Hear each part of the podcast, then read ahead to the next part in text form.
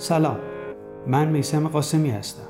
پادکست تک بورس به قسمت دوازدهم رسید.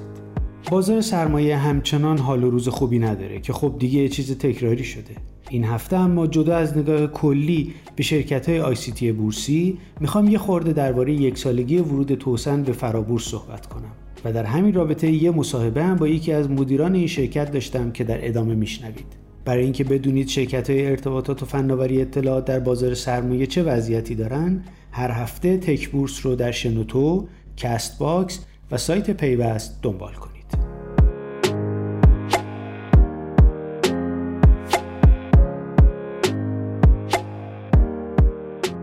روند منفی در بازار سرمایه همچنان ادامه داره. روندی که فعالان این بازار رو به شدت سردرگم و کلافه کرده و با ابهام در به نتیجه رسیدن برجام ریسک بازارم بیشتر شده. وضعیت اقتصادم که کلا خوب نیست. برخلاف هفته قبل که آی سی تی های بورس وضع خوبی داشتن این هفته اوضاع اصلا خوب پیش نرفت. صنعت تجهیزات مخابراتی بازدهی منفی 6 ممیز 98 صدم درصد صنعت سخت افزار و تجهیزات منفی 5 ممیز 83 صدم درصد و صنعت مخابرات منفی 5 ممیز 20 صدم درصد بازدهی رو ثبت کردند. تا نمادهای شرکت های حوزه فاوا در مجموع عملکرد بدتری از میانگین بازار به ثبت برسونند. در این بین فقط معدود شرکت های مثل آسیاتک بازدهی هفتگی مثبت داشتن که گزارش کاملش رو می‌تونید توی سایت پیوست بخونید.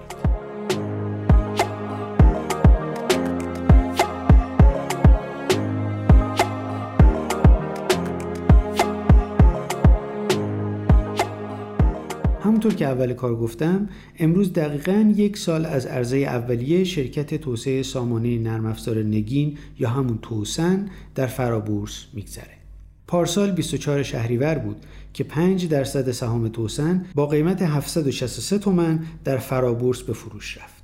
دیروز که بازار بسته شد قیمت هر سهم توسن 1472 تومن بود که بازدهی مثبت یک ساله رو نشون میده. ارزش بازار این شرکت هم به 4445 میلیارد تومن رسیده.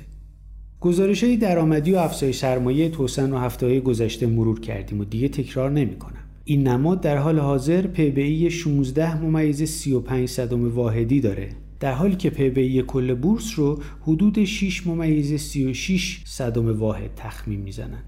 قیمت سهام توسن از روز عرضه تا میانه بهمن سال قبل همینطور بالا رفت. اما در ادامه راه و به خصوص در سال جاری شاهد کاهش قیمت بودیم.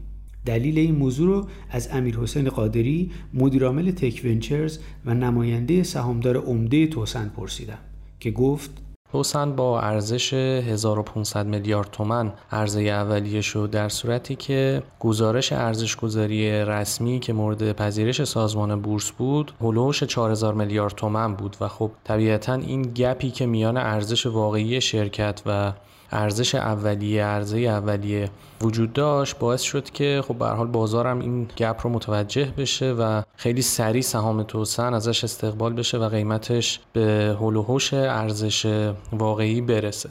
البته حتی توی زمستون پارسال تقریبا از این ارزش هم بالاتر رفت توسن ارزشش هلوهوش 5000 میلیارد تا حتی 6000 میلیارد رو هم تاچ کرد. ولی خب طبیعتا توی این قیمت ها یه مقداری از سهامداران حقیقی میرن سراغ شناسایی سود و بخشی از سهامشون رو یا همه سهامشون رو ممکنه که بخوان بفروشن. به همین خاطر خب یه مقدار قیمت سهام دوباره افت داشت. ولی الان تقریبا بالای 6 ماهی هست که حالا از ابتدای سال تا الان توسن بین 4000 میلیارد تا 5000 میلیارد قیمتش در نوسان و فیکس شده و حمایت حقوقی و سهامدار عمده هم همیشه پشت سر این سهم بوده با این تفاصیل آیا سهامدار بازار سرمایه می‌تونه امیدی به افزایش قیمت سهامش در نیمه دوم سال داشته باشه؟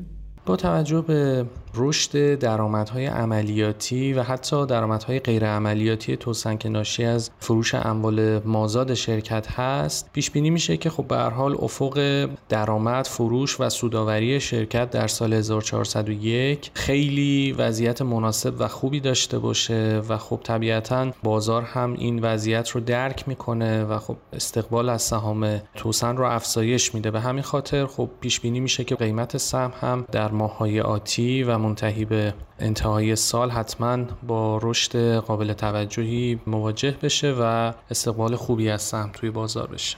حالا که یک سال از حضور این شرکت در فرابورس میگذره مدیرانش وضعیت رو چطور ارزیابی می‌کنن؟ بالاخره توسن در روزهای وارد بازار شد که روند نزولی شروع شده بود و شاید چنین کاری ریسک بزرگی محسوب می‌شد. قادری هم نظر دیگه ای داره.